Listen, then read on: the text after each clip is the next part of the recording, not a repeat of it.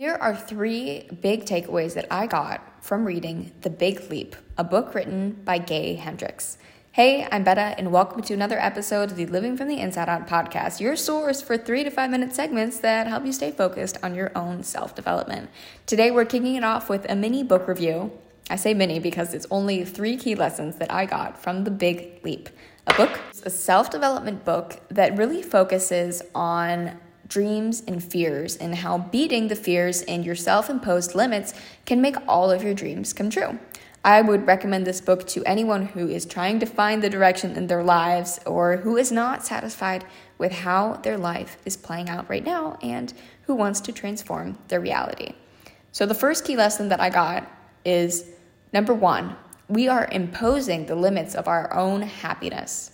Number two, do not become a victim of fear and self sabotage. Number three, strive to get into the zone of genius. Number one, we're imposing the limits of our own happiness. I got that our possibilities are limited only by our minds, and that everything that we are doing nowadays was once believed to be impossible. Think about it. You are listening to this on a device of some sort, and if you took that device to someone in the 1600s, they might just keel over and die because they can't they can't even comprehend the possibility that something like this, which is in your pocket, in your hand, or on your lap, exists. This relates to this because the limits, the only limits that you have are the ones imposed by your own mind.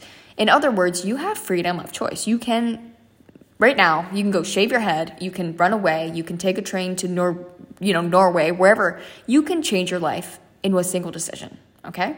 I'm not saying you should go do any of that, but it's an example. You are in control here. And that's incredible. We have the freedom of choice. You know, if you believe in God, God has given you the freedom to choose, to choose right, to choose wrong, to choose good, to choose bad. And that's amazing. And that leads you to have an infinite potential. Think of it in terms of dimensions.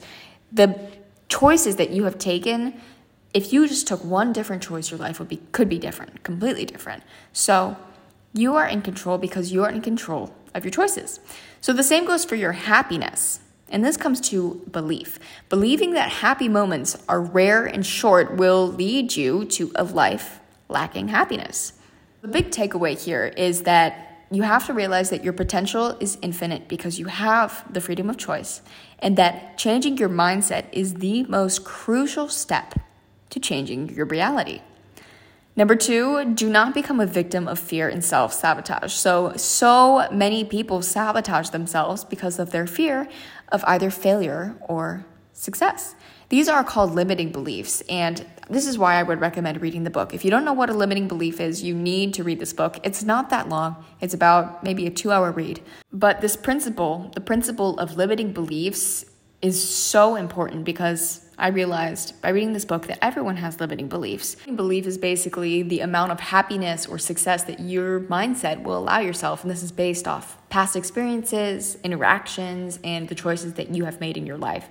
This is called an upper limit mindset, which is a big complicator for your life and creates a lot of unnecessary problems. So, if that maybe rings a bell or you want to learn more about that, I would recommend reading the book because it is a fundamental principle to a lot of things.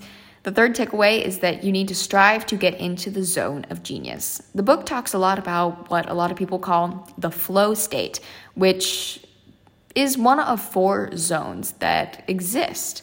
There's the zone of incompetence, the zone of competence, the zone of excellence, and the zone of genius. And of course, you should always strive to work in the last one, the zone of genius. But a lot of people don't even know that the zone of excellence exists. Really details about how you can get into that zone of genius by breaking your limiting beliefs and, you know, kind of just breaking through any glass ceilings that are imposed on you by your own mindset.